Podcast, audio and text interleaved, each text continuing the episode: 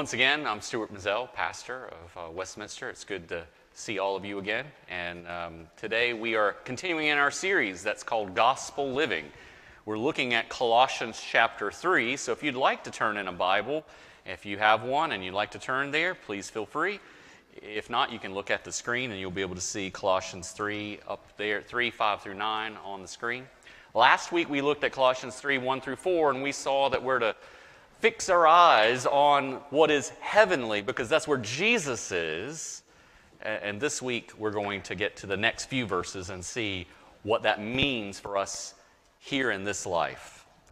So again, this is God's word from Colossians 3 chapter sorry, chapter 3 verses 5 through 9. Put to death therefore what is earthly in you. Sexual immorality, impurity, passion, evil desire, and covetousness, which is idolatry. On account of these, the wrath of God is coming. In these you too once walked when you were living in them, but now you must put them all away anger, wrath, malice, slander, and obscene talk from your mouth. Do not lie to one another, seeing that you have put off the old self with its practices. Let me pray for us.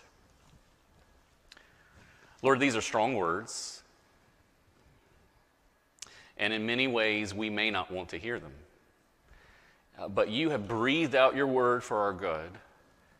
So give us ears to hear, give us hearts that will receive. Whatever may be keeping us from hearing what you have to say, will you deal with it by your Spirit so that we will see the goodness of Jesus and the ugliness of sin, that we would want to put it to death for your glory, for our good, and for the good of the community around us. Uh, we pray this in Jesus' name. Amen. So here's a question I've never asked in this congregation Is there anybody who's a, a budding entomologist among us? Do you know what an entomologist is? It's a bug specialist, someone who studies insects. All right, seeing that I don't, I don't see anybody who's saying, Yeah, that's me, let, let's take a look at this picture. Now, for a bug, I'm not into bugs, but for a bug, it's actually kind of pretty, isn't it? You know, that little middle part, and, you know, just it's, it's pretty in some ways. It could be mistaken for a butterfly or maybe, you know, an upscale moth, um, but it's not. It is a spotted, spotted lanternfly. Anybody ever heard of that? A spotted lanternfly. The spotted lanternfly is an insect that is indigenous to China, but it has been identified as one of the more destructive, invasive species in the United States. It was first seen, I believe, in Pennsylvania, and it has spread to other states since then. This bug poses a serious threat to a host of different crops in the United States. And if this bug was meant to thrive in the United States, it would severely damage what farmers are working for, and it would affect our economy in some pretty nasty ways. This one little bug. This is so much true that, and this is true, you can look this up. The Pennsylvania Department of Agriculture gave the following instructions to the citizens of Pennsylvania who come across the bug kill it, squash it, smash it, just get rid of it. I think that's a good analogy for what we're going to talk about today. Because today we're going to talk about everybody's favorite subject sin. And sin, if you don't know, if you're new to a church, sin is anything that we do or say or think that is contrary to the way God designed us to be. And just like the spotted lanternfly, sin may sometimes look pretty, but it is very destructive. And so, we've been talking about gospel living and what it means to live in light of the gospel of Christ, the good news that Christ died for our sins and rose from the dead. What does that look like for today? Well, from Colossians 3, verses 5 through 9, we're seeing that gospel living includes killing our sin. Gospel living includes killing our sin. Let's take a look at how this works out. In Colossians 1, sorry, in Colossians 3, verses 1 through 4, which we looked at last week, we read these words If then you have been raised with Christ, the idea is that if you're a believer, you have been raised, you have been raised to new life, then you are to seek the things that are above where Christ is, seated at the right hand of God. You're to set your minds on the things that are above, not on the things that are on earth, for you have died You've died to your old life of sin, and your life is now hidden with Christ in God. And when Christ, who is your life, appears, then you will appear with him in glory. Last week, what we talked about was that how Christ is central to everything, and that's especially true for those of us who say we follow Jesus that Christ is central to every decision we make, every life we, every life we live, everything that we do and say and think, Jesus is central. That's the point of Colossians 3 1 through 4. And then we come to verse 5. Put to death, therefore. You see that therefore is there for a reason, right? Is connected to if Christ is central and Christ has died for your sins and you are no longer you are no longer in that old self, you are a new self because Jesus has put you as a new self. He's made you a new self by his death and resurrection. Put to death therefore what is earthly in you.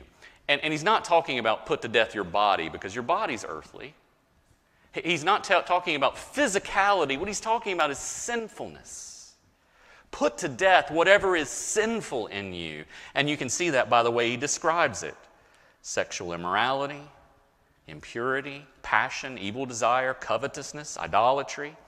And then in verse 8, he says a very similar phrase. It's a little less than put to death, but it's similar. He says, Now, but you must put them away. You must put them all away anger, wrath, malice, slander, obscene talk from your mouth, and lying. You know, the, the old Puritans used to talk about this much more than the modern church does today. We don't like to talk about killing our sin. In fact, we don't really like to talk about sin in general. But in, in the past, there was, a, there was a period of time where people really took this seriously. They took sin seriously and they took sin, killing sin seriously. One of those guys was a guy named John Owen. He wrote a whole book uh, called on the mortification of sin. And if you're wondering what mortification means, it just means killing sin. Whole book on it. And here's just one quote from that book. And I, I, think this is helpful to us to remember why we need to do this. When sin lets us alone, we may let sin alone. But sin is always active when it seems to be the most quiet. And its waters are often deep when they are calm. We should therefore fight against it and be vigorous at all times and in all conditions, even when there is the least suspicion. Sin is always acting, always conceiving, and always seducing and tempting. Who can say that he has ever had anything to do with God or for God, which indwelling sin has not tried to corrupt? This battle will last more or less all our days. If sin is always acting, we are in trouble if we are not always mortifying. Or, in other words, we're in trouble if sin is always acting, if we're not trying to put to death our sin, sin's going to get an upper hand in some way, fashion, or form. I know, nobody wants to hear that. You don't want to hear that. I don't want to hear it, but it's the truth. And so today we're going to talk about putting our sins to death. But first, we're going to look at three reasons why we must, why we put our sin to death, why this is a good thing for us. Now, there are more reasons, but here's three. First, our connection to Christ. If you are a believer, now I understand there may be some of you in here who are not believers in Christ, and please just listen to what I'm saying here. But if you are a believer in Christ, if you do put your trust in Jesus, if you are connected to Him by faith, then your connection to Christ means sin is something that you're against, right? I mean, in Colossians 3, which I read a few minutes ago from verses 1 and through 4, if then you have been raised with Christ, that implies that you have been given a new life. Just as Jesus raised from the dead, you too have been raised from the deadness of your sin. And then in verse 3 and 4, he says, For you have died, and your life is hidden with Christ in God. When Christ, who is your life, appears, then you also will appear with him in glory. You see, Jesus is the righteous one. There is no sin in him. Somewhere in the vicinity of 33 years of living here on earth, and not once did he give in to temptation. Not once did he give in to sin. But he came to save sinners from their sin, from the penalty of our sin, which is death, from the power of sin. And one day, Jesus will even save us from the presence of our sin. Jesus died for our sins and rose from the dead to show that sin is conquered, that he came to reverse the curse of sin. So, why would we, if we're followers of Jesus, if we're connected to the righteous one, why would we want to continue to live in something that he's so against, that he came to save us from? I mean, imagine you're an Israelite and you're living in slavery for 400 years in Egypt. Well, you didn't, you personally didn't live for 400 years, but you know what I mean. So you're in Egypt and you're a slave and they're working you hard. And then this guy Moses comes up and he says, Hey, God wants you to be free. And he saves you from slavery, brings you out in miraculous ways, and then you're walking towards the promised land. But yeah, you have to go through a desert first to get there. But this promised land is, it, it's, it's called a place that is flowing with milk and honey. It is, a, it is a place that is just so wonderful, so amazing, so good, you can't even imagine it. And that's where God is taking you. But on the way, you start to complain. And you start saying, you know what?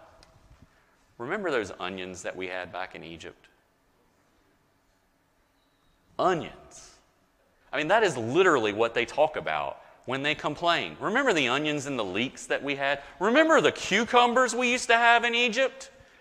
I mean, can't you come up with something better than cucumbers and onions to think back on? But yet, that's what they're thinking about. And then they get to the point where they say, We would rather go back to Egypt than go into the promised land. I fear that sometimes we, as Christians, want to go back to Egypt. Not literally, but metaphorically. We want to go back to our old ways because we think they were easier. We think they were better. But we're forgetting just how oppressive living in sin actually is, just how destructive sin really is. Because of our sins, Jesus was put to death. And so, out of love for him, out of what he's done for us, that he died for our sins and he rose from the dead, and now we have life and we have it to the full, out of that love and devotion for him, we want to put our sins to death, don't we? We do. If we're thinking correctly, if we're thinking rightly, we want to put this mess to death. And that leads us to the second reason why we want to put sin to death, and that's this that sin deserves God's judgment. Not only do we have that connection to Christ, but sin deserves God's judgment. Again, uh, from Colossians 3, verses 5 and 6. Put to death, therefore, what is earthly in you. And he lists some sins there. And then in verse 6, he says, On account of these, the wrath of God is coming. And I know because I know some of you, I know how astute you are, I know how observant you are, and so I know that you notice that the word wrath occurs twice in this passage. The wrath of God is coming, but in verse 8 we also read, But now you must put them all away anger, wrath. So, on the one hand, we've got God saying, I'm bringing wrath against sin. And on the other hand, he's saying, But you're not to have wrath. What's going on there? How can, how can, is that a double standard? How do we, how do we figure that out? Well, I wish that I had time to like dive in deep on this, and maybe one day I'll come back to it and we'll talk more. But in general, anger and wrath, in and of itself, it's not sinful. Anger is an emotion, okay? In and of itself, it's not sinful. It's what we do with the anger that is often sinful. It's how we express our anger that is often corrupt. It's, it's the reasons behind our anger that tends to be skewed. But when it comes to God and His anger, there is no sin. There is no skewed views. There is no corruption because God is perfect and good in all of his ways. So, what he's talking about in this passage when he says that the wrath of God is coming against certain sins, it's because God is a just judge and he's bringing just judgment against sin. As uh, J.I. Packer said in one of his books, God's wrath in the Bible is never the capricious, self indulgent, irritable, morally ignoble thing that human anger so often is. Just let me pause there. Anybody like you know got the T-shirt on that one? That yeah, that's that's what my anger looks like. It is instead a right and necessary reaction to objective moral evil. Now, I can hear people say, Yes, I understand that God, in His goodness and in His justice, He, he wants to and He will judge sin. Like murder. Murder's bad. So, yeah, he, murderers deserve judgment theft, rape, things like that. Yeah, those are the kinds of things that God should bring judgment on. But my sins, my sins are not that bad.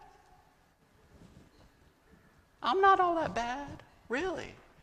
Just ask anybody. I'm a good guy.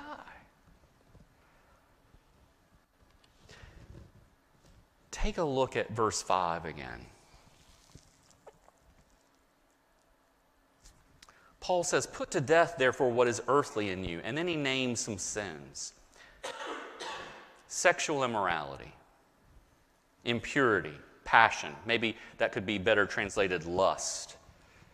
That, that is any sexual activity outside the bounds God has established in a marriage between husband and wife, including lusting after someone who is not your spouse. That pretty much hits all of us on some level. Evil desire. Any of our desires that are not God honoring. Any desire we have that goes against the grain of how God designed us to be. Well, we've all had those. Let me just tell you, your pastor has had those. When we lived at Foxcroft back a few years ago, our neighbors had a dog that barked at all kinds of times at night. And there were several times where I really thought about getting a bone and putting some poison on it and throwing it over the fence. Thankfully, I did not do it, but that was what was going on inside me. Okay? That's evil desire. And we've all had something, maybe not that bad, but we've had something. And this one will really get all of us covetousness. What is that? It's greediness, or as one commentator put it, an inappropriate desire for more. That's the American way, folks. Let's get more. Let's get something bigger and better. Oh, our iPhone has run out of juice or whatever. Let's get a bigger and better iPhone that costs even more. Oh, wait, a new, new one's come out? Let's get that one too. And an iPad and a MacBook. And look, I'm talking to myself because I've got all those. We just want more and more, and we're never satisfied. And that last one is called idolatry. Idolatry. Because when we love money or possessions more than God, when we put our trust in money or possessions more than we trust God, when our lives show that we are more concerned about getting more than knowing and serving God, we have ceased to worship God as God and we've started to worship something else. Yeah, I know this is heavy. But sometimes we need to hear the heavy things. All of us, every single one of us has given into at least one of these sins, if not all of them, and these sins deserve God's judgment. Now, I've got this whole section here, and I'm trying to debate whether I need to go through it or not. But I, I, I, feel like I can hear someone say, But why? Why do those things deserve God's judgment? I mean, okay, I can see why murder deserves the judgment, but if I'm just thinking about killing my neighbor's dog, is that really that bad? Yeah, I understand that adultery is bad, but if I'm looking at someone that's not my spouse and lusting after her, is that really that bad? Why does sin deserve judgment? Why does God hate sin so much? Not just the really bad ones, but all sin. And there are lots of ways that we can answer that question. I'm going to try to do this quickly. but one way that we often don't talk about is how ugly sin really is, how heinous it is, how awful it really is. We, we try to make it sound like it's not that bad. Let, let me give you some imperfect analogies, okay? If you push any one of these analogies too far, it'll break down. But I think if you look at it as a whole, it'll give you kind of an image, a picture of what, why sin is so bad. Um, first of all, we all know we've just gone through a pandemic and we're still kind of going through it. According to Google statistics, the COVID 19 pandemic has caused 5,810,785 deaths worldwide. As horrible as that is, the mortality rate for COVID still hovers somewhere in the vicinity of 1%. In other words, around 1% of those who contract COVID die from. What if there was a disease out there where the mortality rate was not 1%, but 100%? How would we react to that?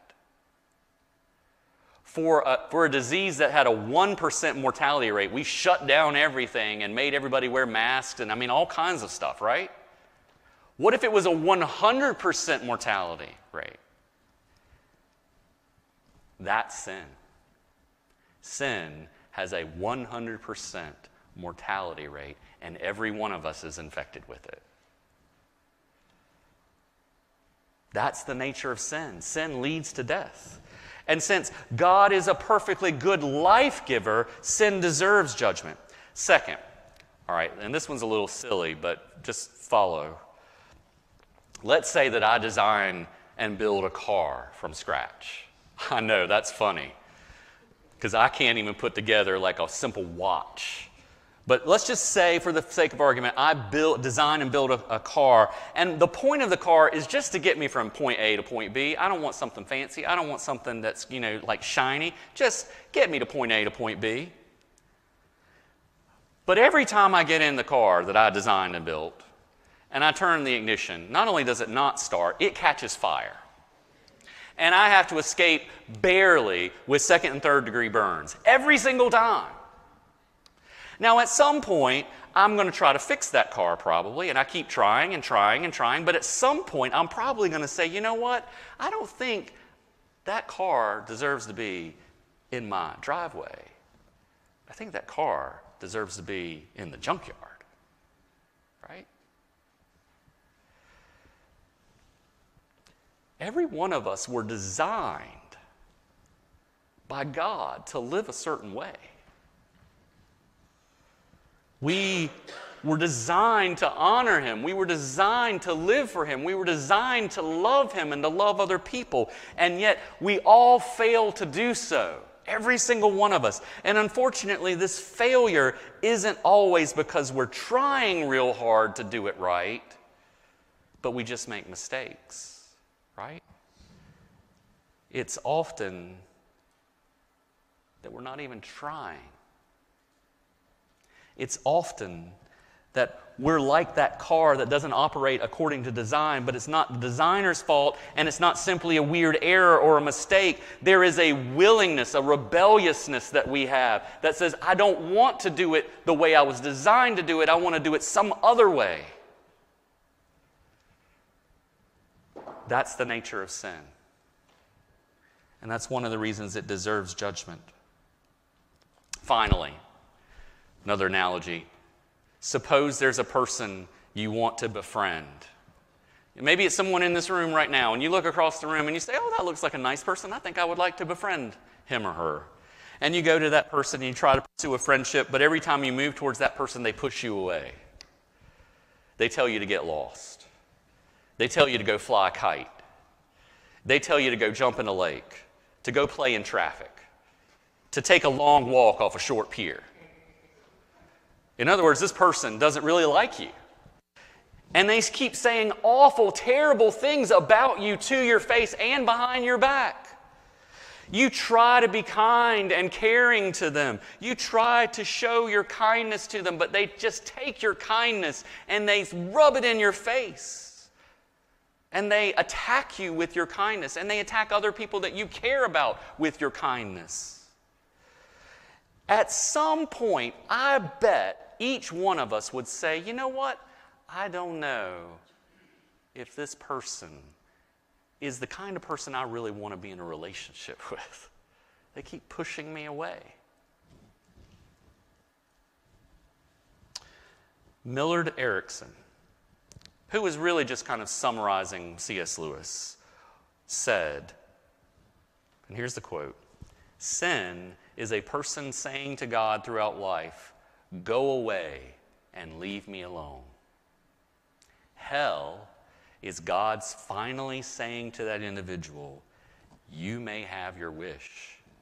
It is God's leaving one to oneself as he or she has chosen. That in a sense, every single person who experiences the judgment of God, they're experiencing it because they don't want to have anything to do with Him. That's the nature of sin. Now, for the Christian, we've said a lot of bad news. Let's, let's say some good news here. For the Christian, what our sins deserve, Jesus took upon himself at the cross when he was nailed to two pieces of wood. And we, when we recognize that, we see, oh, wow, my sin, not in part, but the whole, was nailed to the cross and I bear it no more. No wonder we want to say, Praise the Lord. Right? But when we recognize how sin affects us and what it cost Jesus to save us from our sins, don't you want to kill it, squash it, smash it, just get rid of it? Who wants that mess in their lives?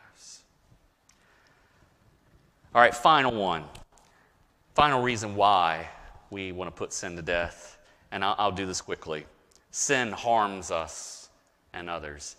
I don't need to spend much time on this because I know everyone has experienced this.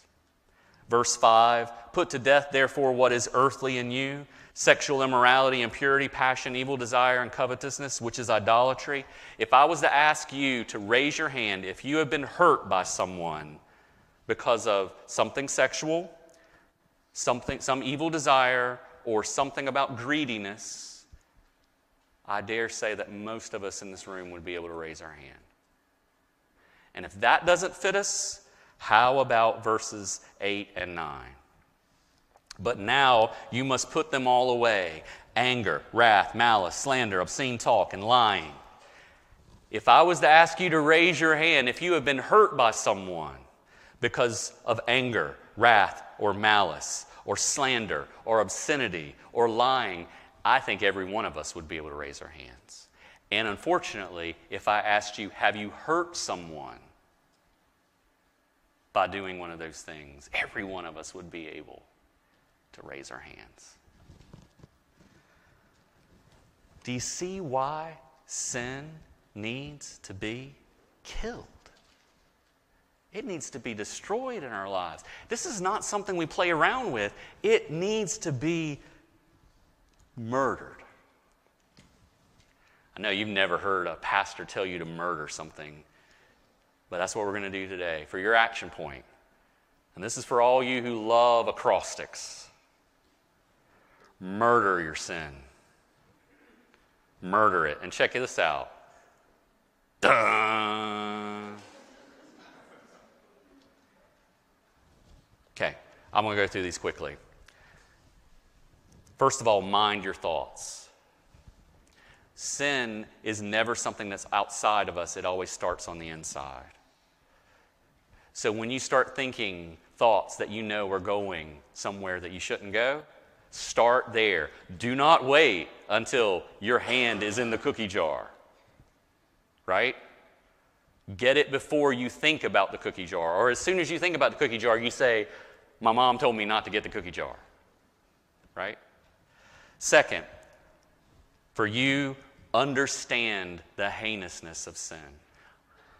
Like, if you need to go back over those things that I just said earlier, that's fine. Or if you just want to pick a sin and just think about how awful it really is if you play it out, just understand that sin really is ugly. It really does harm us, it really does harm others. And it, it's ugly and nasty. Why would we want it in R lives? For our request the help of others. This is one of those things that I know it makes people uncomfortable. But if we really are serious about putting our sins to death, we're going to need help. So request the help of others. If you know you've got a certain area of your life that is sinful and you're not getting a handle on it, ask somebody to pray for you. Ask someone to keep you accountable. Ask someone to enter into your life to help you with that. For D, don't play around with sin. Don't play around with it. For some of us, we like to see just how close to the cliff we can get before we fall off. Right? Don't do that keep a good distance. In fact, what the scriptures say is to flee from temptation, to flee from sin. E, expose your sin to God. One of the things I have learned as a pastor is that sin is like a fungus, it grows best in the dark. And the more you hide stuff, the more that sin is going to grow expose it to the light of God. Confess your sin. Don't try to hide it. Don't try to pretend like it's not there. Come to God and say, You know what, God? I know it's there. You know it's there. Let's deal with this.